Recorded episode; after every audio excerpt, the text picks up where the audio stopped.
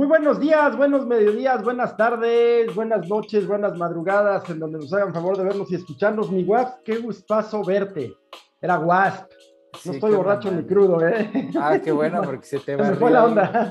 Se me arriba ahí medio gacho, viejito. No hay nada, no hay vayan nada. a creer, vayan a creer. No, no, sí, no, no. Y ahorita, como andan las cosas, Si no te vayan a castigar, güey. Sí. Ya no sales. Ya no sales. ¿no? Ya no. Está bien, muy bien. Yo ¿Tú bien, aquí, pues domingueando aquí, ya sabes. Como siempre me toca dominguear. Sí, pero pues como siempre, reflexivo, ácido. Híjole, ¿Cómo eres? ¿verdad? Yo Este, por eso sí. nadie, nadie me quiere, Yo te quiero, yo te quiero nadie de me quiere madre. hablar, güey. porque Yo te quiero de madre, disfruto mucho las conversaciones contigo, con todo que pues eres muy necio y estubón. No importa, no importa. Me- es como el shape en el que me mantengo, ¿no? Me acuerdo de una película que me encanta, que se llama Revolver, eh, y tiene mucho contenido de ajedrez, pero no trata sobre el ajedrez, aunque sí está muy basada en el ajedrez. Revolver. Eh, Bueno. Y una, una frase de esa película que, que dice que la única manera en que te hagas mejor, pues es jugando contra mejores que tú, ¿no? Pues claro, ¿verdad? En la vida. Pues tú eres siempre así como, Sí, como una piedra de amolar, así como de afilar el cuchillo. Pues ya regreso los lunes filoso contra Hay que traer los fintos, man. Hay que traer los cabros. Oye, y de esa película, no sé si viste los créditos. güey. Hay una conversación bien interesante en los créditos. Yo creo que es la, Fíjate que es sí la recuerdo, Ajá. pero no la tengo presente. O sea, sí recuerdo porque me gusta mucho el O cine sea, de, la, de película. Sí, no, pues ese güey. Me es gusta una- muchísimo, me parece un cine muy divertido y muy inteligente. Sí, muy inteligente. O sea, la película está basada en el ego, güey. O sea, es un Así es, sobre absolutamente. el ego, ¿no? Absolutamente. Y al final, en los créditos. Eh, por eso te quiero, condenado. Te- gracias, Si no eres malo y eres bien abusado, pero pues eres víctima de las malas lecturas Ay, cálmate, man. y de las redes, güey. Yo no te quiero decir, man, pero te lo dije. Te lo dije. Siempre, siempre te lo dije. Pero, ¿cómo se llama? Pero entonces al final en los créditos hay una conversación con un psicólogo, yo creo que. es Sí, sí, sí. Sí, Donde, eh, o sea, relaciona el ego con el diablo, güey. O sea, nuestra percepción Sí. de lo que es el demonio, pues es el ego, que es esa parte de uno que te dice que eres tú, pero no eres tú. ¿Ya? O sea, no, eres- sí, no sí, es el yo. Tú, tú eres el yo, pero el, el ego y el superego pues, son otras cosas, son otras entidades, güey. Y, y el ego a veces nos hace creer que somos nosotros y, y hacer cosas que pues, están basadas en el ego. Y entonces, según este análisis psicológico, pues el demonio, ¿no? o sea, Satanás, está basado en ese, ese otro yo que te dice que, que eres tú, pero no. Sobre el ego yo creo que se puede decir tanto porque ciertamente, y, y- ves, cuando, cuando quieres y eres razonable, qué, qué delicia, pues se le ha demonizado. Paco, bienvenido, buen día. Buenos días, Paco, ¿cómo andas? Buen día, Gil, Héctor. Eh, Muy bien, pues mucho gusto de estar nuevamente, nuevamente en este cafecito de dormir y pues, incorporándome a la temática. Así es que yo los escucho en, en qué estamos y me pongo al día. Gracias, aquí. gracias. Estamos aquí Pues el- cotorreando de los egos. Un- el de los egos empezamos eh, con, con- pues ya sabes, con un tema interesante y luego llegamos al ego. El punto es que, que- y, y en torno a una película mega interesante que se llama Revolver, de Guy Ritchie, dirigida y escrita por Guy Ritchie, que es una joya, pero que tiene uh, efectivamente una serie de diálogos y de, pues es un cine muy distinto. Incluso salen frases así este, a lo largo de la película o Sí, hay que estar Oh. vivo, hay que estar vivo. hay que esta estar muy vivo, es una película muy inteligente y efectivamente, ¿no? Pero lo que hacia donde iba es que también tiene el ego tiene esta parte indispensable, esta parte casi de supervivencia y por supuesto de crecimiento, evolución, ambición de- del ser humano y creo que ha habido personas, organizaciones que han demonizado al ego. Efectivamente, a ver, el ego eh, el ego en exceso, pues como todo exceso es malo, ¿no? Te vuelve... Pues, pues es que yo sí, fíjate que yo me voy un poco más hacia el budismo, man. Yo creo que luego sí es, sí es la. O sea, es nuestra misión diluirlo lo más posible, porque de verdad es, es- hace daño, güey. O sea, los males de la humanidad, todos son, son causados por el ego, güey. todos. O sea, si te das Pues- cuenta, si, si hay un pecado así, el peor pecado de todos, es el ego, Sí. güey. bueno, orgullo, soberbia, digamos. Soberbia, Porque, pues, eso destruye todo. A la hora que uno dice o cree que, pues, uno es el, elegido, ¿no? El, el mero mero, el más chingón de todos, pues te conviertes en el villano. Así es, pero eh, también creo que es necesario esta parte, pues, de atender las propias necesidades, de expresar lo que se siente, eh, de cuidarse. Es decir, sí, atender también al, uno mismo, ¿no? Es que, es que tiene muy mala, muy mala fama el ego, crack. No sé, yo sí se la doy. Sí, por un lado distorsiona la realidad, pero, pero por otro lado te da empuje, ¿no? Eh, yo creo que, también no hay un solo ego, creo que hay varios egos, y, cada uno de esos egos expresa valores diferentes. Pero a ver, man, mira, a ver, espera, esperemos, espera. O sea, regresémonos a, la definición del ego, porque. Ándale. O sea, cuando tú haces algo por empuje egocéntrico, güey, pues a lo mejor lo haces más rápido con más ganas. Pero pero no siempre el empuje es el ego, a veces el empuje nada más es el puro placer de hacerlo. Y no es, no es un placer egoísta, sino pues es el placer de hacer las cosas, ¿no? Cuando, cuando haces las cosas por ego, por, por, demostrarle a los demás y a ti mismo, ¿no? En que eres lo que dices ser, pues a lo mejor sí, ¿no? O sea, llegas y haces las cosas y funcionan o no, a medias o no, pero lo estás haciendo por ti, no por el otro, ¿me entiendes? O no porque te gusta hacerlo. Entonces se desvirtúa, ¿no? Entonces cuando se desvirtúa pues, la acción de la persona, pues no tiene el mismo efecto porque lo estás haciendo por las razones equivocadas y lo vas a hacer no con los métodos adecuados, sino con los métodos que tú crees son los mejores, que al final de cuentas, pues uno solo no se resuelve nada. ¿Por qué? Porque necesitas de todos para poder resolver los problemas. Entiendo, y, esta, híjole, eh, yo creo que incluso anterior al hombre antropoide, necesidad de reconocimiento por parte del grupo, por parte del otro. Ahí está el ¿verdad? Y e, ese, ese ego creo que, prácticamente es un personaje, ¿no? Que necesita ser alimentado. Y, y, cuántas personas vemos pues que ya se creyeron el personaje, ¿no? Es lo que a lo que voy, o sea, justamente ese, ese personaje no eres tú, ¿no? No es auténtico, es lo que tú quisieras o lo que tu ego, que es el otro yo, le está diciendo a, tú, a tu persona, que debe de ser, ¿no? Por eso el, tu ego te dice que eres un pendejo, güey. Tu ego te dice que, todo el mundo se está dando cuenta que, que, no eres lo que realmente dices tú que eres, ¿no? Y siempre es ese empuje negativo, güey, porque o sea, el ego no es ese que dices, ah, yo soy un chingón. No, no. Ese es, ese es el resultado del ego. No decir, ah, es que yo soy un chingón y lo tengo que demostrar. El ego es el que te dice, no, güey, tú no eres un chingón. Es un pinche pendejo, no eres nadie, güey. No, todo el mundo se da cuenta que no sabes lo que estás haciendo, nada más estás pretendiendo. ¿Entiendes? Ese es el ego, güey. Y eso, eso es un empuje negativo, porque entonces el yo es el que dice, no, yo voy a disfrutar de este viaje, güey, yo voy a hacer lo mejor que pueda, beneficiando a la mayor parte de los que, a la mayor número de personas que pueda, sin molestar a nadie, güey, o sea, por lo menos conscientemente. Ese es el yo, güey. ¿Entiendes? Sí.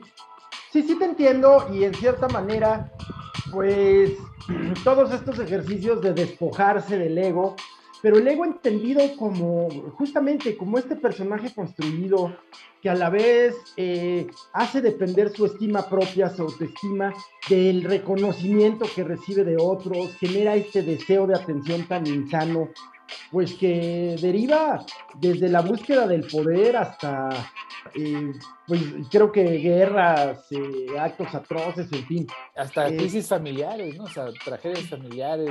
Yo, haría, yo haría más una distinción entre ego y amor propio, ¿no?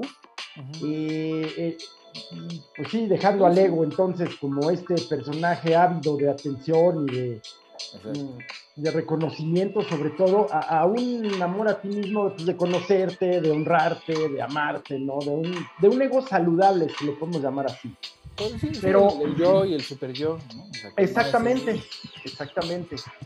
Eh, también, pero bueno, pues volviendo al origen de la conversación, eh, vamos a ver, eh, teníamos esta semana pues el tema de la votación energética, ya eh, más allá de lo que se dio en noticieros, el debate que se ha dado, pues hay quien quiere, hay quien quiere estar de un lado y del otro, pero yo es lo que quiero, lo que quiero conversar con ustedes, Paco Guas, es que no necesariamente una visión contraria a la tuya, pues es una visión de traidor o es una visión de vendido o es una visión. Esto viene, pues, a ver, eh, yo, yo sostengo que los generales que murieron con Maximiliano en el Cerro de las Campanas en Querétaro, Miramón y Mejía, pues eran hombres de profundo, profundo amor a México. Sí, pero perdieron, pero perdieron. Sí, exactamente, exactamente. Pero no hablamos de eso, sino de, de que calificar al otro como traidor, por tener una visión distinta a la que tú tienes. ¿Tú crees vamos, que vamos, Osama Bin Laden es un terrorista, güey? ¿Tú crees que Osama Bin Laden era un terrorista? No, la verdad no. ¿Por qué no, güey? Bueno, porque nunca se ha comprobado que efectivamente él estuviera vinculado con los eventos. No, sí, sí, está, eh, eh, o sea, terrorista era por el, por el hecho de que buscaba este, crear terror, pero lo que estaba haciendo era luchando una guerra, ¿verdad? Y las armas que tenía, pues eran avionazos y bombazos. Entonces, el término terrorista o traidor, pues depende de quién ganó. Ah, exactamente. Pero, a ver, eh, en prácticamente todos los congresos, parlamentos del mundo, se pretende, se prevé desde el Senado romano, la Asamblea francesa, se prevé pues que se represente en la sociedad en su conjunto. Claro. Y, y esta sociedad incluye empresarios con intereses, incluye financieros con intereses, que también tienen derecho a defender sus intereses por la vía legal, por las, por las vías hasta éticas. Pues derecho sí, pero también son mañosos, o sea, no es así como que no esté enlodado el asunto, ¿verdad? ¿Qué, ahora sí, Paco, ¿qué decías?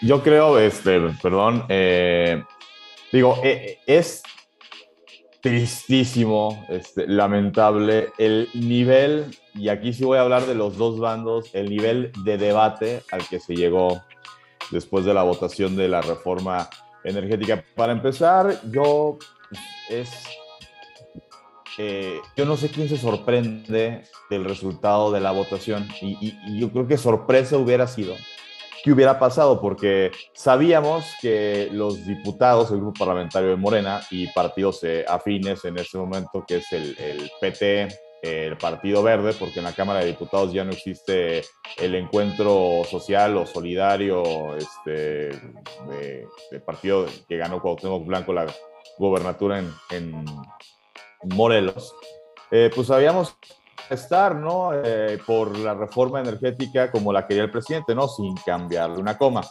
Y ya sabíamos que PRI, PAN, PRD eh, iban a estar en contra de la reforma energética. Movimiento Ciudadano, pues eh, aquí que tiene agenda propia, bueno, también votó en contra, que, que, la diferencia que yo sentí entre lo que dijeron los grupos parlamentarios de oposición de PRI, PAN, PRD con Movimiento Ciudadano, es que fue este pleito de, cantina de, entre el, partido oficial, ¿no? en este caso Morena y aliados, y la gente de PRIPAN PRD, eh, la, visión de Morena, PT y Verde era esto pasa porque pasa y se hace porque se hace porque lo digo yo. Y la visión de PRIPAN PRD era esto no pasa porque no pasa y no se hace porque no se hace porque lo digo yo. Movimiento Ciudadano fue el único que me presentó eh, o me tocó escuchar argumentos hablando de que no iban a votar porque entre una de las consecuencias de que pasara así como estaba la reforma eran las sanciones que se podían venir de parte de empresas de Estados Unidos y Canadá por faltar a eh, el tema del Tratado de Libre Comercio, ¿no?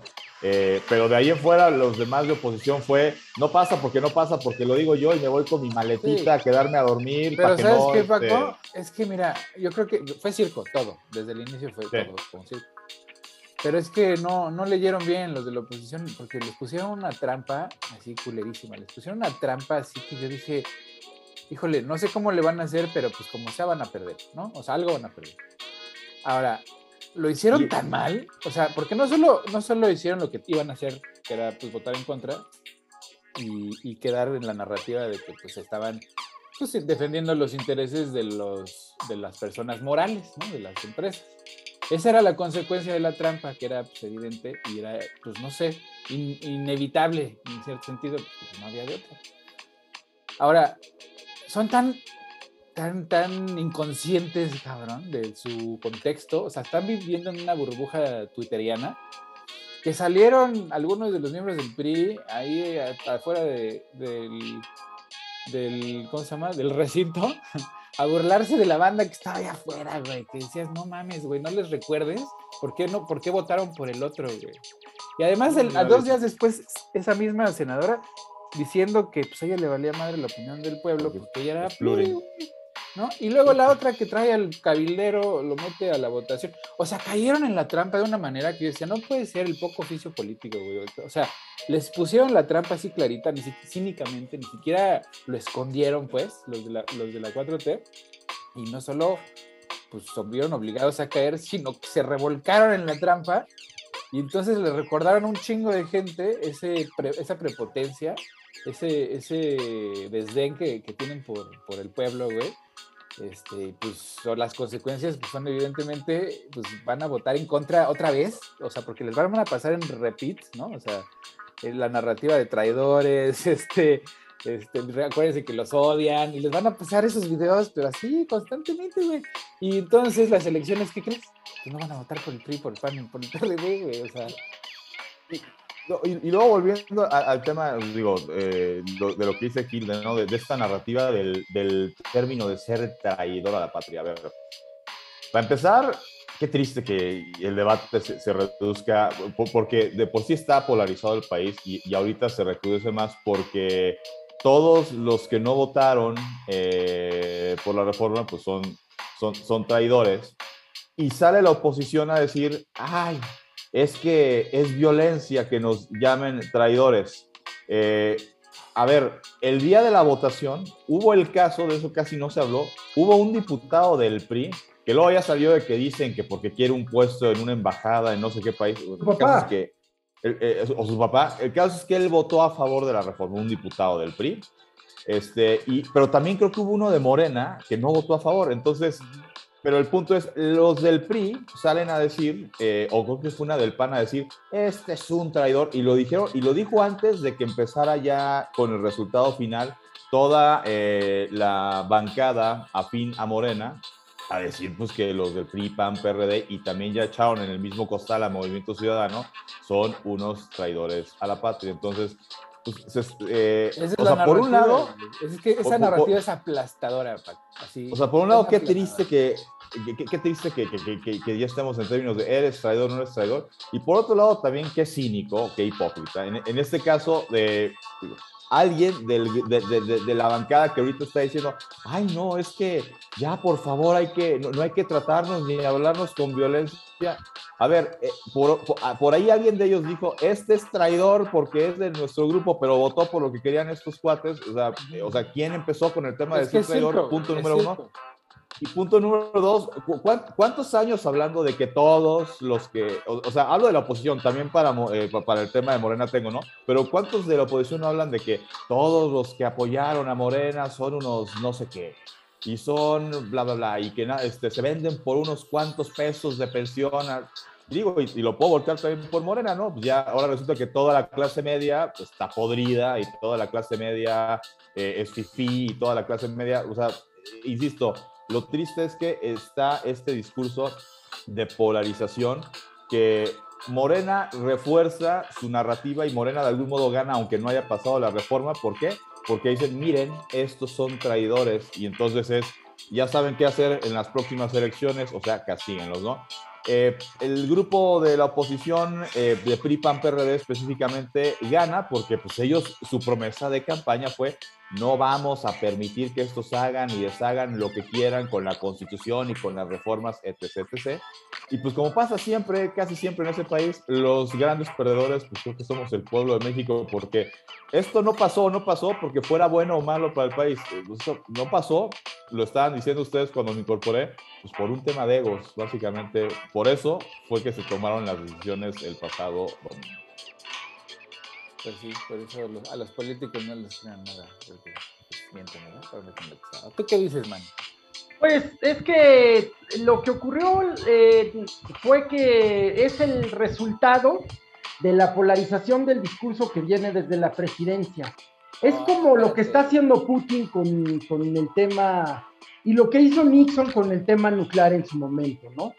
En su momento le llamaron la teoría del loco a Nixon, que un poco a- amagando a, la Unión Soviética y a Vietnam con que yo, eh, I am loco y se me puede ir la onda y le aprieto el botón, pues el, el presidente igual en estas constantes amenazas, eh, Putin también ya sacando, sacando las armas nucleares porque lo miran feo, digo, sí lo traen un poco sancionado, ya hablaremos del tema, pero en fin, y me parece que lo que ocurre ya es producto de este constante discurso en donde, ¿y a qué voy con esto? ¿Por qué la referencia? A donde ya tienes que, ser cada vez más amenazador, a donde tienes que ir subiendo cada vez más la apuesta de tu amenaza. Es decir, antes podías decir que estabas del lado incorrecto de la historia, es decir, en un debate parlamentario, en un debate de nivel que se esperaría de diputados y que muy pocas veces ocurre. Pero, Pero pues estábamos hablando justo de que justamente... pues desde la presidencia, el nivel del debate está por, no por el piso, sino ya en el mero, mero Hades, no en el infierno, en los Bueno, pero en ese es, las ese es el nivel de la política mexicana Ah, de la política, de la política. No es así como que sea algo nuevo, Yo vi el debate Macron-Le Pen hace Ajá. unos días y ahí te encargo, ahí ¿no? te encargo. Y- ¿no? Pero el Entonces, caso... el, el- el caso es que, eh, permíteme por favor, pues lo que ocurrió, lo que ocurre ya en el Congreso es que el debate de fondo, pues es inexistente, las razones técnicas, las razones de cuidado del ambiente, y se vuelve entonces lo que, como si fuera una Es campaña un política. Sí, es un Así es. circo, cabrón. O sea, a ver, Claro, e- este circo, por eso les dije, les decía desde el principio, o sea, esto eh, fue una trampa, o sea, les pusieron una trampa y cayeron los, los, los de la oposición muy poco, o sea, me, sorprende el poco oficio, porque, o sea, si estamos hablando del debate público, pues sí es bajo, es un nivel muy bajo porque, pues así están las cosas en el mundo, en todos lados, o sea, no es único del, del debate público mexicano que pues el nivel esté en el piso, pues así está el pedo, pues aquí están discutiendo pues, todavía si los negros tienen derechos o no, güey, o sea, ¿cómo te explico, no? Ajá, Este, pero, pero pues, o sea, mi, mi, mi foco es más allá de, pues, de lo que siente el pueblo, porque pues, a, a- final de cuentas somos irrelevantes, ¿no? Las fuerzas y los intereses que se mueven, pues son distintos, porque sí, estoy de acuerdo en lo que dices, man, de que las, el, el tono va subiendo, ¿no? El tono va subiendo. Pero el foco es diferente porque mientras Putin está enfocando eso contra su población, protegiendo a sus oligarcas, lo mismo que, que Biden, ¿no? O sea, que el, el status quo americano eh, está atacando a su población, está, las- la, la- la gente es la que sufre las consecuencias para proteger a sus oligarcas. así es. En algunos lugares del mundo y en México hay una lucha en- al revés, güey. O sea, que bien que Morena es, es lo mismo de siempre, pero el foco, el foco está en atacar a los oligarcas. güey. Los oligarcas mexicanos están muy enojados, muy, muy sentidos. ¿Por qué? Porque pues les están atacando sus intereses. Para lo que quieras. Y entonces, si bien las Bueno. tácticas son las mismas, los focos son diferentes, cabrón. Y, y- y a mí me parece que a la población mexicana de abajo, güey, que, que la clase media se ha visto en, este, en medio, pues siempre, siempre están en medio, porque cuando estaban los otros, a la clase media también nos daban en la madre cada vez que nos subían los impuestos, cada vez que este, nos quitaban derechos. Porque pues también, o sea, sí tenemos memoria porque el Internet es para siempre. Y, y no es que los panistas y los periodistas y los priistas sean blancas palomitas y víctimas de la circunstancia, porque cuando estaban en la misma posición usaban su poder para oprimir y reprimir a todos los que se les oponían, ¿no? Porque ahorita pues no hay gente en la calle rompiéndose la madre, los que están desgarrándose las vestiduras pues son los oligarcas. Y, y a mí eso me parece Pues, pues, una diferencia mira, importante. El argumento es bueno, pero partes de una falacia.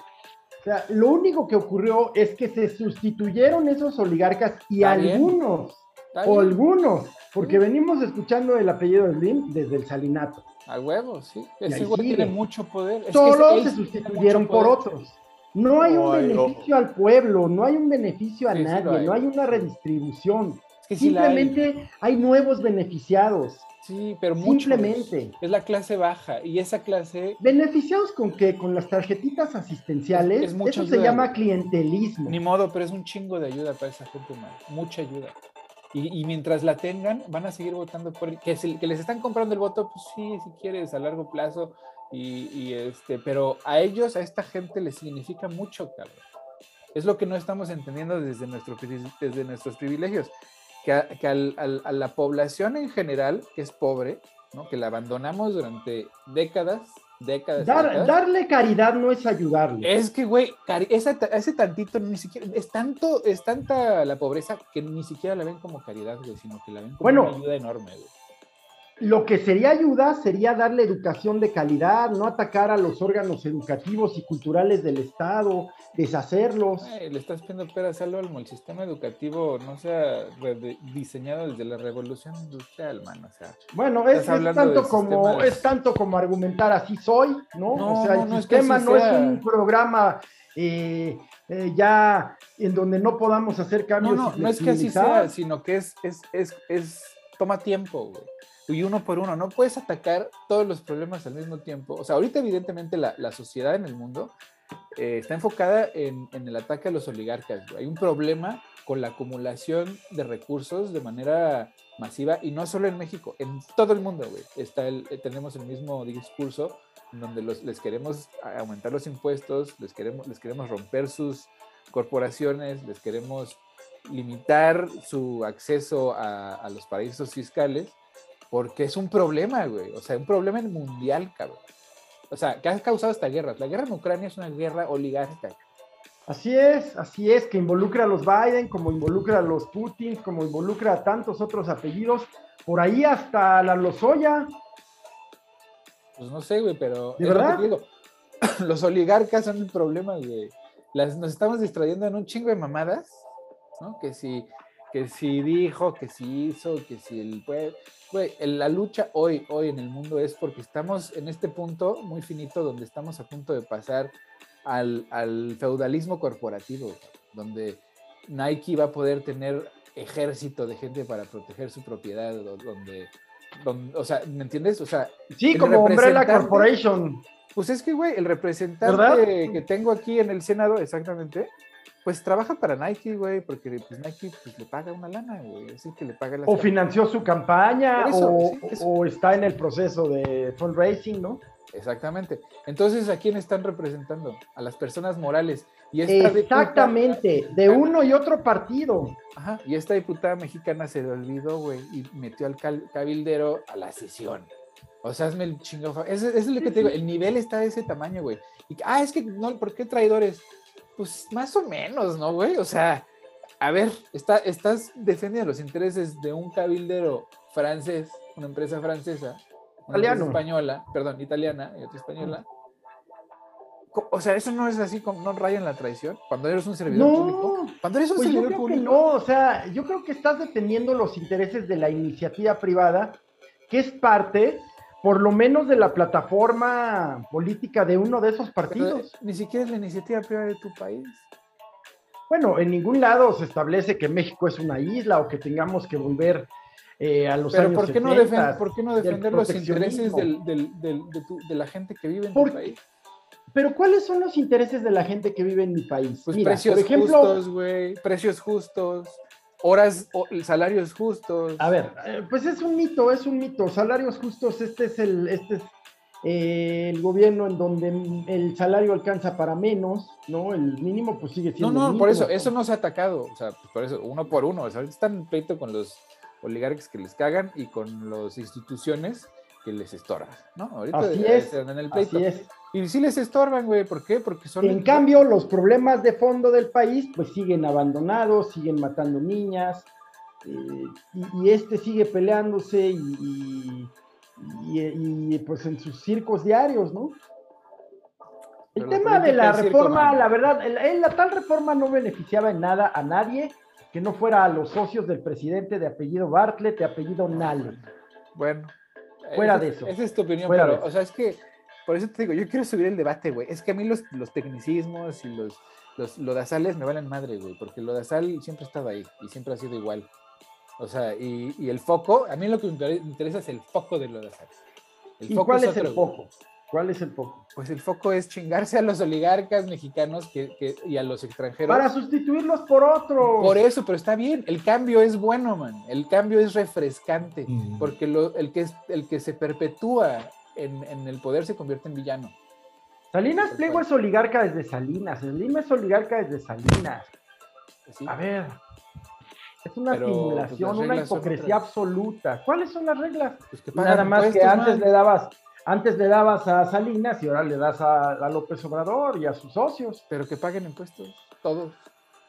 Siempre han pagado impuestos. Duta, man, ya vas a empezar. Y es, y es parecido también al tema de, o sea, cuando fue eh, la elección de 2006 y el eh, eh, presunto o, o, muy aparente, pero finalmente nunca, nunca comprobado, porque pues finalmente el que fue presidente producto de esa elección fue Felipe Calderón eh, del famoso fraude, ¿no? Que, que acusó eh, López pues, Obrador. puro alucine. Televisa. consume drogas. O sea, o sea, en aquel entonces Azcárraga era parte de esos empresarios malos que se metieron para que él no llegara a la presidencia. Y hoy Azcárraga, pues no quiero decir que es un aliado, pero pues no mete el pie para criticar eh, o, o hablar mal del tema de la presidencia de López Obrador. Es que así se comporta el capital, Paco.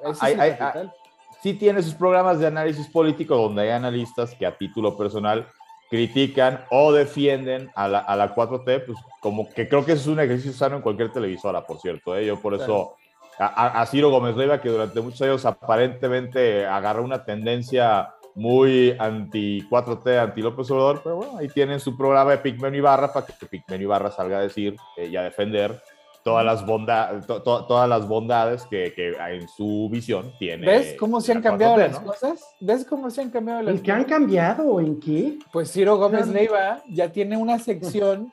obligado por la dictadura. Ay, obligado no, por la circunstancia, man. ¿Por qué? Porque el electorado es diferente. Ya no es como en tus tiempos, pues. Sí, güey. Hijo, estás de veras. Pues el caso es que pues, es como las dictaduras, ¿no? Te obligan a decir quién es el presentador, qué noticias dar. Pues así actúan las dictaduras, así mueren las democracias. De verdad, de verdad que no, no, no, no, no creo que tengas una definición de lo que... Yo, yo, yo creo que le da más diversidad al programa de... Sí, huevo. Eso sí, eso sí.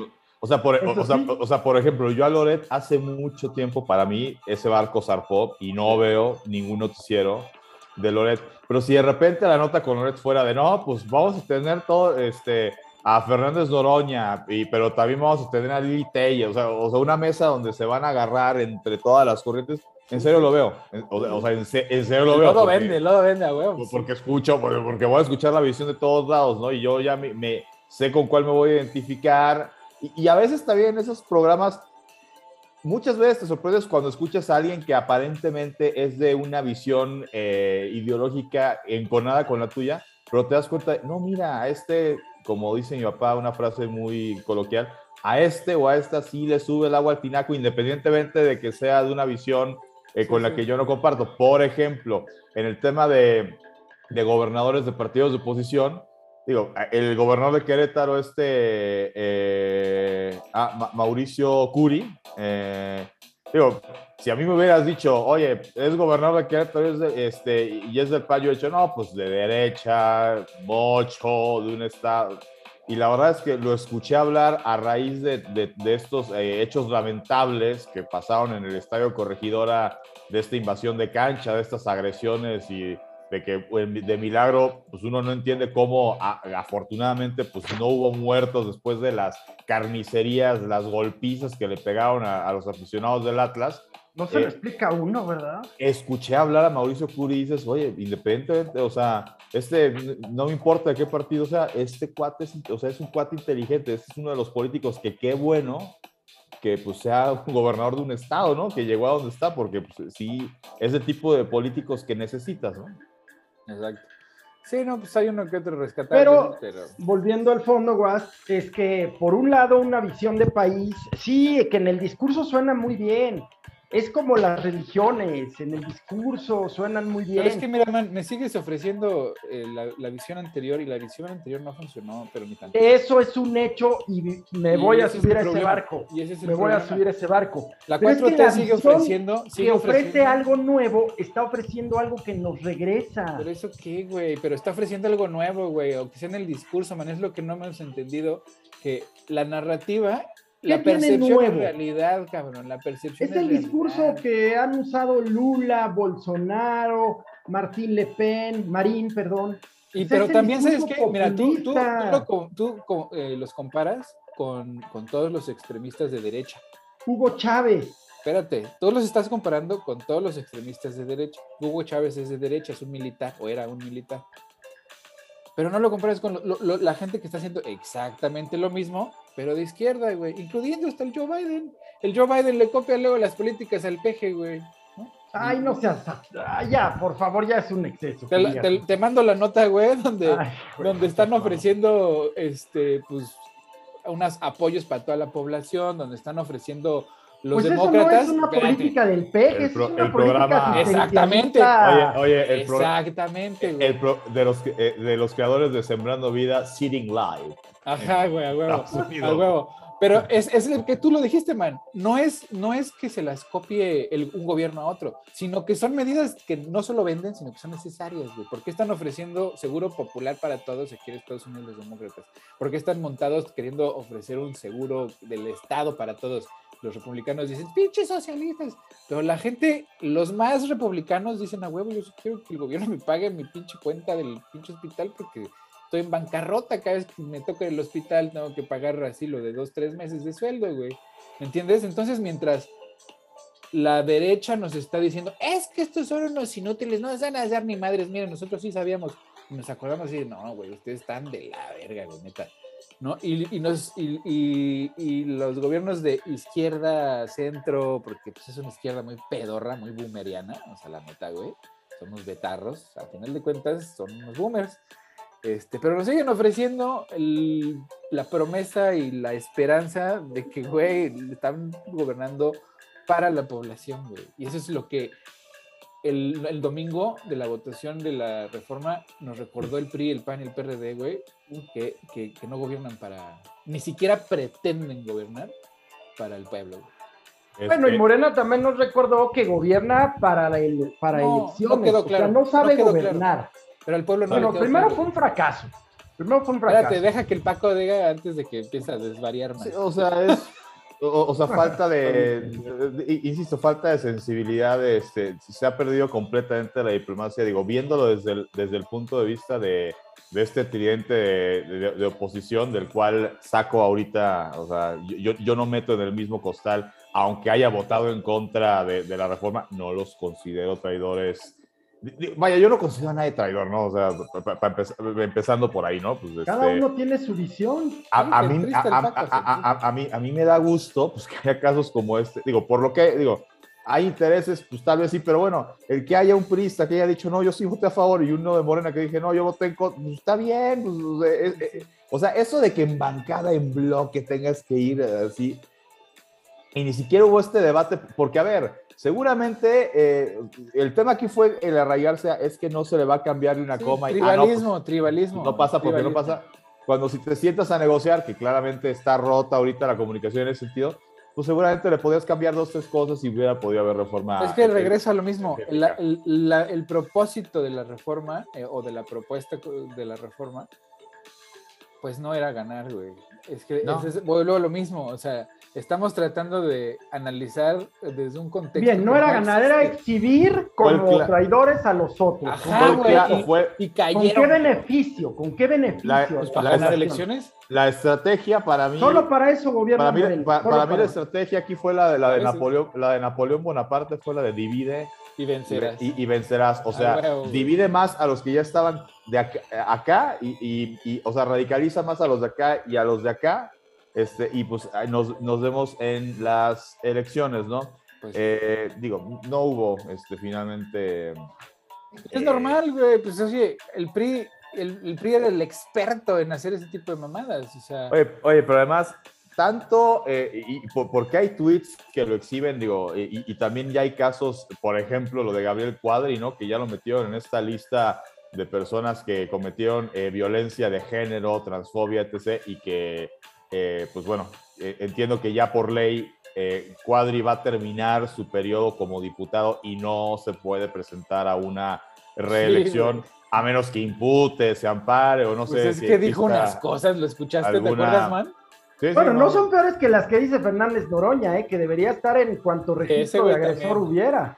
Pues digo, es que fíjate que el, que el, o Félix el sí se pasó, pero tienes razón, tienes razón. O sea, el Noroña es, un pinche... El cuadri es impresentable. en la vida, sí, no, no, no. Eh, eh, eh, a, lo que voy es, o sea, por un lado, agredes de muchas formas ninguneas a gente a la que luego, y estoy hablando desde el punto de vista de eh, esta oposición de PRI, PAN, PRD, luego vas a salir a decirles en, bueno, eh, a nivel estatal lo están haciendo ahorita y dentro de dos años lo van a hacer cuando vengan las elecciones para presidente, van a salir a decirle a esa gente a la que han tratado de jodidos, de, eh, o, sea, de, o sea, que se dejan engañar eh, que se venden por unos cuantos pesos y una, y una pensión pírrica, pues van a luego salir a decirle, oye, güey, dame tu voto, güey, para que hagamos un país mejor, güey, después de que, lo que voy. agrede, agrede, agrede. De la misma forma en que, pues, perdón, pero desde, viéndolo desde el punto de vista del gobierno y desde la visión también de Morena es, güey, le has pegado y, y, y, y, no estoy hablando nada más del tema de que si has afectado no intereses de, de, de la clase media, a veces el discurso de salir a decir, no, es que en este país la clase media es muy superficial, muy aspiracionista, muy no sé qué, mucha gente de clase media, o sea, digo, si ganó, aludida, claro. Si ganó con el 60% las elecciones en 2018, evidentemente no nada más su, eh, su base popular, su base arraigada, fue la que votó por él. Mucha gente que a lo mejor nunca ha votado por él le dio el beneficio, en él esa gente, esa que con ese discurso está diciendo, oye, ahora resulta que soy tonto, que soy superficial, que ser aspiracionista, o sea, que querer mejorar, digo, porque así como el pobre tiene todo el derecho y se merece eh, aspirar y querer mejorar, oye, pues también alguien de clase media y mejorar no es, me, voy a volver slim, no, nada más es, pues, subo un escaloncito, o sea, no tiene nada de malo querer escalar en la vida, entonces, pues cuando los metes en ese costal, o sea, por un lado es a ver cómo le va Morena con la clase media en las elecciones de 2018. Pues es que va a depender. Y a ver cómo le va a la oposición con, la clase pobre. Eh, entiendo yo que como es más la clase pobre todavía en este país pero, que la, clase media, pues ya, ya, ya, sé quién lleva las de ganar, ¿no? Pero va, ¿sabes que va, va, va, a depender de quién es el, el candidato, porque pues la verdad para las próximas elecciones, pues sí, el PG tiene el peso con su base, Discurso vacío, después de que lo repasaron en el Congreso, pues saca su ley de litio. O sea, voy a nacionalizar lo que ya es nacional. Ya, su nivel de... es que otra vez, estás viendo las cosas desde los tecnicismos, pues es pinche propaganda y no te están dando cuenta. Es, así es, Pero es que funciona, güey, pues funciona. Entonces, o sea, no es una pendejada. O sea, lo hizo en consecuencia, o sea, consecuentemente, güey. O sea, un día. Él debería seguir en campaña, es un extraordinario político de izquierda populista, pero su, su capacidad de gobernar es menos 15. Bueno, pero es mejor o sea, está a la izquierda de la, X. Man, man, mira, es que sí, la, la, la derecha sigue descalificando el, gobierno de la 4T. Y perfecto, tiene un chingo de fallas, güey. Chingo, cabrón. O sea, no mames, pues es México, cabrón, y, y es humano, ¿no? Pero pero digan lo que digan, lo hicieron mucho peor. O sea, estaba mucho peor la circunstancia nacional, el discurso público, la sensación en las calles era de un... La sensación ahorita en las calles es de que no puedes salir, porque si no te asaltan, te roban, si eres mujer, ¿qué te digo? Esa es la sensación en las calles. Mira, no lo puedes decir porque no estás aquí. La sensación en las calles es esa. Pero, la inseguridad que sienten las muchachas, la pero los que conozco, sienten las mujeres, las niñas, la gente aquí en la ciudad de Siempre, siempre, pero los porque te asaltan. los conozco a ustedes y ustedes salen a la calle, hacen su vida diaria. Miedo, familia miedo. Porque es un pues estado fallido. No, man, no, no. Absolutamente fallido. No, no hace bien nada. Man, es que nada, ni los servicios médicos vaya, sacar un pasaporte, pagar un impuesto, registrarte en el SAT, sacar una licencia en Cofepris, no hay algo que funcione en este gobierno, pues no, pues desde la cabeza. Son muy buenos para la campaña, el discurso, muy buenos. es que de verdad estás hablando desde una, desde una perspectiva muy, este, pues del piso, ¿no? O sea, la sensación en las calles ha mejorado seguramente, porque las veces que yo he ido, pues no, no, no es como que no salgamos a las 3 de la mañana, porque no mames, espérate, güey, es que está cabrón, güey, ¿no? Bueno, ya está así. Este, eh, no. o sea, yo, yo hablo contigo, pero no solo contigo, man, hablo con mucha gente en México y la percepción es, no es esa, güey, en, lo general. A lo mejor desde... en la maquinaria del engaño en la demagogia. Es que yo ni siquiera. en la maquinaria del engaño. Yo ni siquiera escucho las mañaneras, güey. Así neta, güey. Yo, me entero de, más. yo me entero de las cosas por los artículos que leo, por las entrevistas que veo, por las cosas que hablo contigo, con Paco, con, con mis otros amigos y familiares, ¿no? Cuando voy a México, pues me fijo. O sea, estoy al tanto sin escuchar a los políticos, especialmente al PG, porque como se los he dicho varias ocasiones, a los políticos hay que ver lo que hacen, no, hay que escuchar lo que dicen, porque dicen muchas mamadas. Y viendo lo que hace, pues es que vemos que está. no, no, no, lo he estado viendo, man, y hay resultados chafas, si quieres, o sea, insuficientes. No veo qué, ¿eh? Uno solo no veo. Pues compraron, mira, Calderón prometió refinerías y la chingada, no, una barda, güey. Pues ahorita hay una refinería que compraron en Texas, hay otra que pues ya la están construyendo que prometió el Peña Nieto un pinche aeropuerto final de su sexenio, pues ni siquiera, o sea, lo empezaron, pero puta, güey, o sea, esa madre, para que lo que acababan faltaba una eternidad. Pues este güey pues tiene aeropuerto, sí, güey. un aeropuerto espérate, man, bodega horrera con No es cierto, güey, no es cierto, es que deja de... Bueno, no hay vuelos, no hay línea. man, deja de repetir el discurso... No hay vuelos. Man, man, está repitiendo el discurso propagandístico. No hay Escucho en las entrevistas ¿no? De, todos esos programas de gente encabronada, güey, de, la élite encabronada, estás repitiendo esos mismos argumentos en lugar de, darme tu análisis. Yo lo que quiero es tu análisis, güey, no tus argumentos este, televisivos, güey, de, de repeat de un script en donde... Bueno, mi análisis es que toda la gente de este gobierno, pues, se preparó en campaña. Sigue y tiene ¿Pero dónde están tus pruebas? ¿Dónde están tus números? Bueno, a ver, ahí van los números. Homicidios, atención médica. Sí, sí, en seguridad es un desastre y lo sigue siendo. O salud. llevamos 20 años. En salud, yo he visto que hay mejores números, güey. Aunque llevemos años, ya llevamos cuatro de este. Salud, salud, este salud. remedo. En salud, en salud se vacunó a toda la población hasta de manera más eficiente que Después de tres años. más eficiente que en Estados Unidos bueno, pues no hay medicamentos, insumos en los, en los hospitales. Pero el esa no, es, ese no es el reporte. Para darle el monopolio, pues, a sus amigos. ¿Quieres nombres? O sea, no ha mejorado nada. Las carreteras son un asco. La Guardia Nacional es dos veces más corrupta. ¿Tú cómo ves, no ha mejorado. Yo Cualquier trámite paga un impuesto. ¿eh? ¿Tú cómo ves tu día a día? ¿Mucho peor de lo que era? Este, eh, e, e, estancado, eh, particularmente en el tema del digo, proyecto personal de, de, vida en el que yo este, trabajaba desde antes que, que empezara este sexenio. Digo, una cuestión que yo pensaría, pues, completamente ajena a, lo que tiene que ver con el gobierno, o sea, no, es como para echar la culpa al gobierno, que es el tema, ustedes saben, ¿no? Voz del deporte mexicano, pues eh, nuestro patrocinador principal, eh, Cruz Azul, pues bueno, se vio inmerso en una, eh, pues, una un tema de grilla interna, ¿no? De, de presuntos desvíos, malos manejos de el que era presidente de la cooperativa en ese momento, el licenciado Guillermo Álvarez, eh, viene un cambio e-, en, la cúpula. Eh, nosotros, eh, del patrocinio que, estaba convenido, que nosotros lo hicimos con Cruz Azul, o sea, como institución, como cooperativa, ¿no? Esté quien esté al frente, pues bueno, no hemos logrado tener acceso a la gente que hoy por hoy es la que toma las decisiones.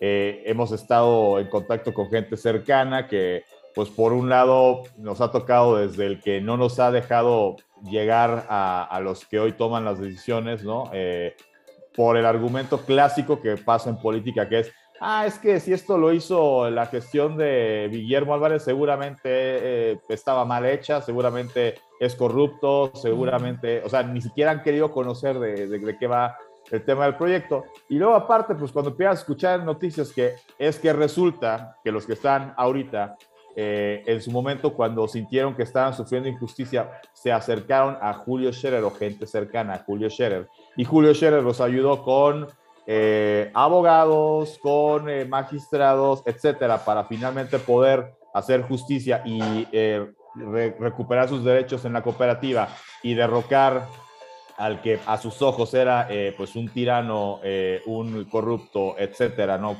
Cosas que dicen ellos, ¿no? Son sus argumentos, no lo estoy diciendo yo, que era Guillermo Álvarez.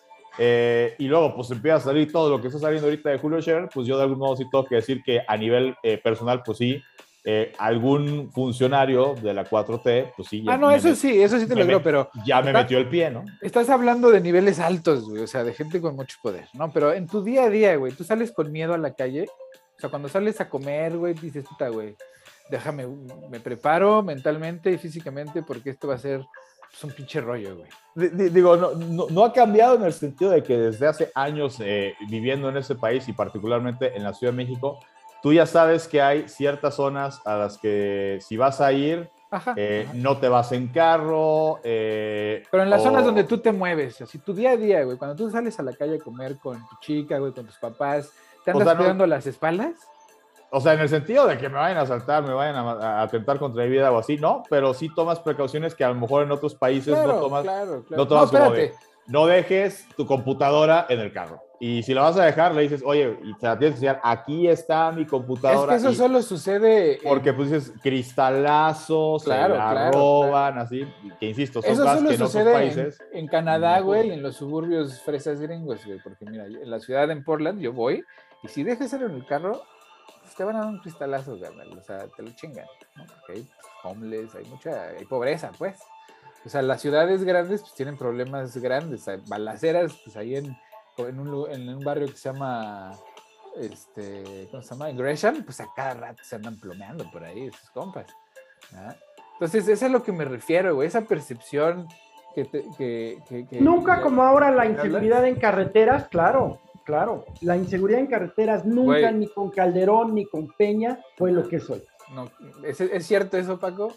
Te lo pregunto. No me ha tocado no, este, sentir diferencia en ese eh, sentido. A mí. Es lo que te este, digo, man, es percepción, o sea, es percepción del... del... Bueno, los transportistas de mercancías opinan diferente y sí, tanto sí, que ya sí, hicieron pero- bloqueos. Sí, a Nunca huevo. como ahora. La seguridad es un problema en México, eso es un hecho, pero de ahí a que Y esté... se alimenta el odio y se alimenta el encono desde la presidencia, pues no, no ayuda, ¿no?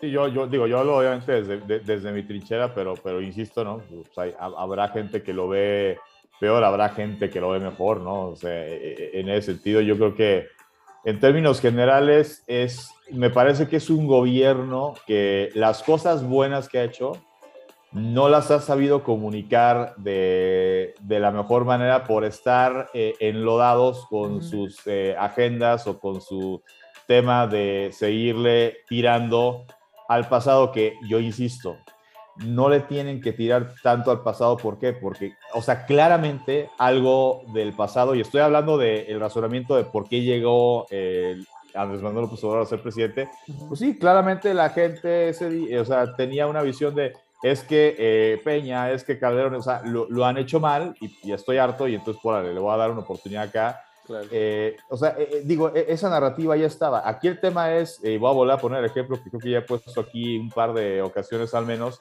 de es como tú entras a una casa que los inquilinos de antes o el que fue dueño la dejó hecha un tiradero. Ujú. Y sí, pues por eso te dijeron, órale, tú eres el nuevo administrador de esta casa, ¿no?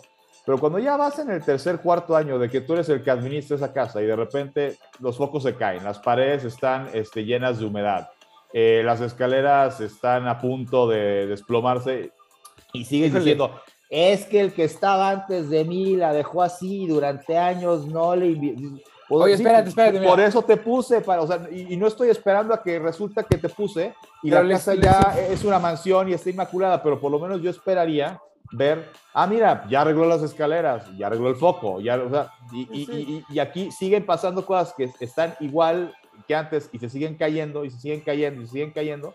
Y el discurso en vez de, o sea, sigue siendo, sí, no, pues es que el que estuvo antes, ¿no? Sí, se acuerda, ¿no? Este, que empezó una guerra. Y Sí, no, y el eso, pero eso se lo, se lo criticamos todos, pero analizándolo bien, pues hasta hay una regla no escrita, ¿no? En los, en los políticos, que hasta hay una historia ahí que dice que los presidentes dejan una carta que dice que todos, todos tus aciertos son tuyos y todos tus errores son míos y unas mamás. o sea, ¿Me entiendes? Es como una práctica pues muy asquerosita del poder, de que, güey, pues todo se le echas la culpa a los que estaban y todo lo que es, así bien te lo, te lo achacas a ti mismo. Sí, pero Entonces, lo hacen no los primeros asusta, dos güey. años, no en el Ah, día a día cierto, después güey, de no cuatro, ¿no? Pues sí, ya al, al, al peñismo, güey, ya los últimos tres ya de plano le valió madre, ya el cinismo era total, güey, pues sí. Ah, huevo, güey. Este, pero pues ya se nos va a ir la hora cara, entonces Paco, ahora sí que nos pusimos muy intensos y se nos ha estado pasando. güey. Sí, sí. Sí, sí, aparte porque ya vamos a tener que, que- que levantar anclas, entonces vámonos con Vámonos. la hora cara, pues ya arrancó la temporada 2022 del béisbol de las grandes ligas y también del béisbol de la liga mexicana. Eh, grandes ligas, pues después de que hubo todo un drama durante el off-season, eh, que estuvo a punto de irse a huelga. De hecho, la pretemporada arrancó después porque no se arreglaba el sindicato de, de peloteros con eh, la gente, de los, vaya, los dueños, ¿no? los ejecutivos, el comisionado de grandes ligas. Finalmente se llegó a un arreglo eh, en el cual mejoran las condiciones de los peloteros de ligas menores, que era eh, una de las principales defensas que hacía el sindicato de peloteros. Y se va a jugar una temporada que se había especulado que iba a ser más corta, no va a ser así, sí van a ser 162 partidos. ¿Cómo lo van a lograr? Eh, pues simplemente van a eh, series ah, de famoso juego doble, ¿no? Series, a, a- o sea, que un día van a jugar dos partidos, por decir algo, Yankees y Boston, y con eso, pues esos seis partidos desfasados, que así es como arrancaron la temporada, arrancaron, digamos, desfasados en seis juegos cuando arrancó la temporada. Si no hubiera existido todo este tema de amenaza de huelga y de que la pretemporada arrancó tarde, eh, la temporada hubiera arrancado una semana antes. Entonces, esos seis partidos, ¿cómo los van a recuperar? Pues de repente un día de descanso menos para algún equipo o va a haber doble cartelera algún día y así es como van a ir recuperando esos eh, seis partidos que ya habría tenido cada equipo para cuando arrancó oficialmente esta temporada. Entonces van a ser 162 partidos de grandes ligas. Van a calificar eh, los primeros tres eh, campeones de, división o los, el primer lugar de cada división y va a haber tres comodines. ¿Esto qué, qué quiere decir? Pueden calificar hasta cuatro de una misma división. O sea, el equipo que es el mejor de su división califica y luego califican los siguientes tres mejores en cuanto a standing, que pueden ser los segundos lugares de cada división o pueden ser dos de una división y uno de otra. eh, o como lo digo, puede darse el caso de que hasta cuatro equipos de una misma división califiquen a postemporada. Va a haber una primera ronda de comodín y luego ya después las series divisionales, series eh, de campeonato, eh, etcétera, ¿no? Cambios importantes para esta temporada. se acaba una tradición ancestral del béisbol de las grandes ligas y esa es que desaparece ya para siempre el bateador designado en la Liga Nacional. Hay que recordar que en Uy. grandes ligas, en la Liga Americana, pa- pasa como es en el béisbol de la Liga Mexicana y de la Liga Mexicana en el Pacífico y prácticamente en todas las ligas de béisbol del mundo, que eh, el pitcher mm, rara vez batea. Existe el famoso bateador designado, que es un jugador que no tiene un rol a la defensiva, su única responsabilidad es batear y generalmente el bateador designado suele ser un muy buen bateador. Eh, en la Liga Nacional, porque así nació el béisbol en, en Estados Unidos, el pitcher también bateaba generalmente como noveno al orden, era lo que le tocaba al pitcher. Y bueno, en Liga Nacional veíamos de repente estas estrategias, ¿no? De que si ya ibas a sacar al pitcher y le tocaba batear, en, en- eh, o sea, le tocaba el turno de batear al pitcher, pero ya lo ibas a sacar, metías un bateador emergente que era un solo turno el que tenía. eh, y bueno, a lo mejor a veces un bateador emergente te ganaba un partido o no pasaba nada con él. Bueno, ahora ya va a ser como en la liga eh, americana, no hay ya bateador designado. Hay casos como el de este pitcher japonés, pi- pitcher y bateador japonés Shohei Otani de los Angels de Los Ángeles, que él quiere seguir siendo eh, bateador o sea, pitcher y bateador, ¿no? ¿Qué va a pasar con Shohei Otani? Los días que salga de lanzador, se van a aplicar exactamente las mismas reglas que se aplicaban en la Liga Nacional. Es decir, batea en el orden que quieran que batee, o sea, batea. Si sale del partido como pitcher, eh, ya no puede regresar como jugador de campo, o sea, ya no puede estar bateando, sino que tiene que entrar eh, otro pitcher a batear, o bien se va a aplicar esta regla de que va a venir un emergente eh, porque si sale Otani, eh, se entendería que el que entra de pitcher, pues también va a tener la responsabilidad de batear, ¿no? Solo en ese tipo de casos seguiremos viendo el caso de un pitcher que bate y que si de repente va a salir del partido, entonces viene un bateador emergente o simplemente el pitcher que lo releva va a tener que venir a batear, ¿no? Cuando se den casos como lo de Shohei Otani. Pues esto con el tema del béisbol de las grandes ligas para esta temporada 2022 y eh, en lo que tiene que ver con Liga Mexicana, eh, pues siguen los mismos 18 equipos de la temporada anterior. Eh, va a ser una temporada más larga. Recordar que el año pasado fueron solo 60 partidos de temporada regular en la Liga Mexicana de Béisbol. Este año van a ser 90 partidos de temporada regular. van a calificar seis equipos por, por zona. Va a haber una primera ronda en la cual avanzan los primeros, los, tres ganadores de este playoff y el mejor perdedor va a poder avanzar también a las semifinales de zona, eh, donde, bueno, pues el campeón defensor son los Toros de Tijuana y el equipo, pues pues que busca volver a la grandeza de, títulos, pues es el cuadro de los Diablos Rojos del México. Está, por supuesto, la propuesta, por supuesto, la propuesta activa de los Mariachis de Guadalajara la rivalidad de Diablos contra Tigres, los Leones de Yucatán también como un rival muy incómodo, muy duro para cualquiera que le toque enfrentarlos eh, pues en esa temporada de Liga Mexicana de Béisbol que conforme ya estamos en semáforo verde, pues ya vamos a ver estadios pues seguramente llenos, eh, vaya, llenos en el, sentido de que el béisbol, a ser un deporte que se juega incluso a mitad de semana, de repente en México no siempre vemos el estadio lleno a mitad de semana, se llena más bien hacia el fin de semana, pero ya no va a haber restricciones, eh, sí, protocolos de pues sigue llevando tu cubrebocas, pero pues como ya todos los estadios de Liga Mexicana son abiertos, pues seguramente la gente tendrá que llevar así su cubrebocas, pero no tener ya la obligación, como está ocurriendo en casi todos lados, de, mantenerte con el cubrebocas puesto en el transcurso del partido por estar en un espacio abierto. Eh, eso con el tema de la Liga Mexicana de Béisbol. Y eh, cambiando rápidamente al tema del fútbol mexicano, eh, pues bueno, de los equipos grandes, ya habíamos hablado, ¿no? Hace ya cosa de dos meses, el América corre a Santiago Solari y con Fernando Ortiz, pues bueno, el equipo levantó y está ya en el top 5 y seguramente se va a meter a la liguilla. Y otro equipo grande, pues que se había tardado, pero que en cuanto lo hizo, pues también eh, milagrosamente se arregló la cosa, pues Chivas que destituyó a Marcelo Micheleaño, este entrenador que no fue futbolista profesional nunca, tampoco vivió este proceso de ser auxiliar de un entrenador que sí haya estado más ligado al fútbol profesional, ya sea como futbolista, o simplemente con una trayectoria de más bagaje.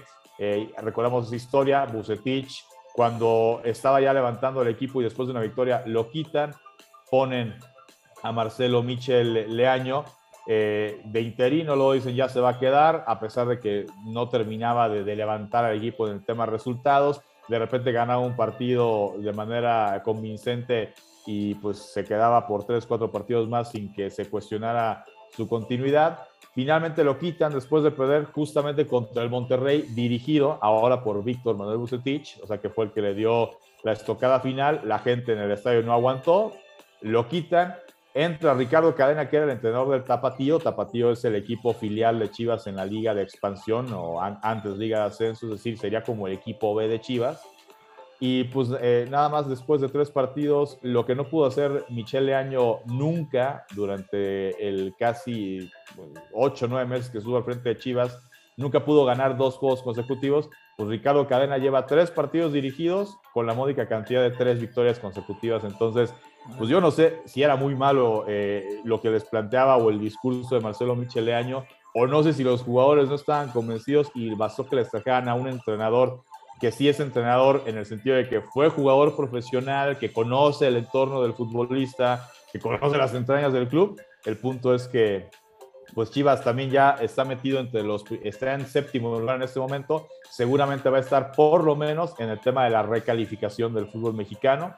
Entonces, pues los dos equipos más eh, taquilleros, eh, más importantes del fútbol mexicano, pues eh, dieron un cambio en la dirección. Ahí sí hicieron una auténtica revocación de mandato Ah, y, les, y les está, y les está Ahí sí. funcionando. Ah, Ahí sí. ¿Ves? Y, ¿Ves? y, este, y bueno, este, a- a- a- aprovecho eh, porque pues, ya en unos minutos este, voy a tener que despedirme de ustedes. Recomendación eh, de esta semana de una vez la viento. Eh, hay una, eh, una bueno, bueno, dos películas. Una se llama Niñas de Cristal, película española. Es como de este estilo de El Cisne Negro, ¿no? De Black Swan, esta que hizo Natalie Portman, o sea, también con este tema de, de thriller psicológico. Y la otra película que les voy a eh, recomendar eh, se llama eh, The Intruder, El Intruso en español. Esta película pues narra la vida de una pareja que vive en San Francisco y deciden cambiarse a los suburbios, no nada más en, en esta zona de Napa Valley, ¿no? Imagínense ustedes qué, qué bella zona.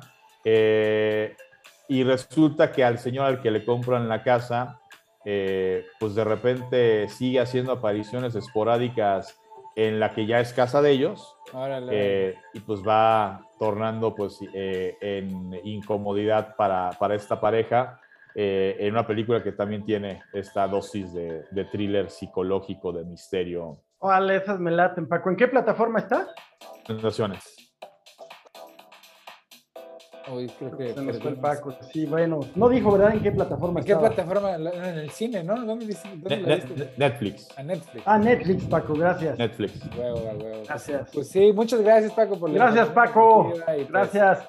Pendientes ya de, de la, de la temporada de Base. Sí, sí, sí, pendientes. Sí. Yo voy a tratar de ir el próximo, el próximo sábado. A huevo. Sí, pues se pone chido. Sí, se pone muy chido. Excelente. Cuídate mucho, Paco. Cuídate, Paco pues. Hasta luego. Bonita semana. Igualmente. Bueno, mi guas, pues. Bueno, pues a ver, ya nos quedan unos minutirris, man. Entonces. Yo este, creo que pues ya el tema aquí en México, híjole, hasta, porque yo quiero entrarle al fondo, o sea, aquí hay una diferencia de visiones, pero el tema es que ninguna de esas visiones lo entiende así, o sea, si no es mi visión está mal, Es que, güey, mira, para mí los, los, las- los individuos son, son, son personajes en una historia porque los intereses que los mueven, pues, no son los de ellos, no, son, son muchos y muy diferentes, güey, o sea, y yo siempre, siempre, porque yo soy una persona, un individuo y no soy una corporación, yo voy a estar al lado de la gente, porque además, desde mi privilegio, entiendo que yo empecé en una, o sea, yo empecé mucho más adelante que estos individuos. Yo no necesito de la ayuda del gobierno, güey. El socialismo para ricos y para corporaciones se tiene que acabar, porque nos está destruyendo como sociedad, cabrón. Entonces, defender los intereses de las personas morales se me hace, no sé, güey, así, me cuesta mucho trabajo entenderlo, porque pues estamos a años de que se acabe el mundo y es no por culpa de los individuos per se, sino por culpa de, los, de las personas morales que no han querido cambiar sus métodos de producción y de consumo y nos han estado empujando a la autodestrucción. Entonces, por eso yo estoy del lado de la gente y de quien sea que diga que está del lado de la gente. Bueno, yo, yo estoy del lado de la gente que necesita trabajo, que necesite que le paguen bien, que necesite estar Es que asegurada. ya estamos más allá de eso, güey. Bueno, Mira, pero pues es que ni eso tenemos. acuérdate que hablábamos la semana pasada que para el 2030 las, las cosechas van a empezar a fallar, güey. O sea, estamos, estamos hablando del futuro de, de sus hijos, güey, porque yo conscientemente no los tuve por esa única razón, porque en algún momento me cayó el 20 de que en- para mí, personalmente, traer una vida a este mundo es, a este mundo del presente, el, el actual, pues es una sentencia de muerte temprana, ¿no? Entonces, este, pues, pues pensando en eso, es en lo que, en lo que yo me quiero enfocar, porque pues no nos queda mucho, güey. O sea, vamos a tener que administrar la caída. ¿ya? O sea, a mi generación y a la tuya nos toca administrar la caída, güey. ¿Cómo lo vamos a hacer, güey? ¿Ves? Y, y, con los oligarcas, con los corporativos, con, con, los intereses rancios del siglo pasado, no lo vamos a hacer, güey. Esos güeyes no quieren que cambie nadie, nada. Pero no es, no es opción, güey, no es opción. Las cosas van a cambiar. Pues tampoco será con ineptos como este jalando una carreta de bueyes. Con ineptos o sin ineptos, los políticos nunca han hecho ni madre, man. O sea, pensar que un Más que causar daño como este. No, es causar daño todos. O sea, no son, son un reflejo de la sociedad. El gobierno que tienes está bien representado, güey. Que pues al final de cuentas, Exactamente, exactamente. Y los de antes estaban peor, o sea, neta, güey. O sea, no, no me vendes nada mejor, güey. No me estás vendiendo nada mejor. ¿Ya? O sea, el decirme que son unos ineptos no me dice nada porque pues sig siguen siendo unos ineptos. ¿Entiendes? Las soluciones no están en los políticos, está en la organización de la gente, güey, de las comunidades, para rechazar todas estas mamadas que esta bola de betarros nos están queriendo imponer. El establishment nunca, o no por lo pronto, va a permitir, va a permitir que... No, pues pero que el las, establishment también va a tener que comer. Que las iniciativas que... reales Mira, ahorita estamos en una situación de emergencia alimentaria, por ejemplo, porque se nos olvida que Ucrania y Rusia son el 40% de la producción de fertilizantes. Exactamente, ¿no? exactamente. Pero en México, por suerte, es una tierra fértil. O sea, en México no tiene... requiere fertilizantes también a veces. Mira, cuando hablas con los campesinos, los campesinos te dicen que lo único que ellos necesitan del fertilizante es para que sus papas salgan bonitas. Güey. Porque la papa se da, güey, feita necesitan los fertilizantes gringos y rusos y todas estas mamadas, pues para que salga la papa bonita, güey, para que el súper, para que el Walmart te la acepte, porque cuando viene toda chipotuda, pues se las regresan, güey, ¿no? Entonces eso no les sirven, tienen que sembrar con esos aditivos para que la tierra dé ese tipo de productos, pero el mexicano, el campesino mexicano siembra y se da, güey. ¿ya? O sea, esos problemas son de, otros, de otras latitudes que va a estar cabrón, va a estar cabrón. Pues sí. Bueno, pues, ¿qué te digo? Ojalá haya mejores gobiernos. Pues ojalá sobre, sobrevivamos, man, los, la próxima década. Eso es lo que yo estoy ojalá, en sobrevivir ojalá, la próxima década. Ojalá.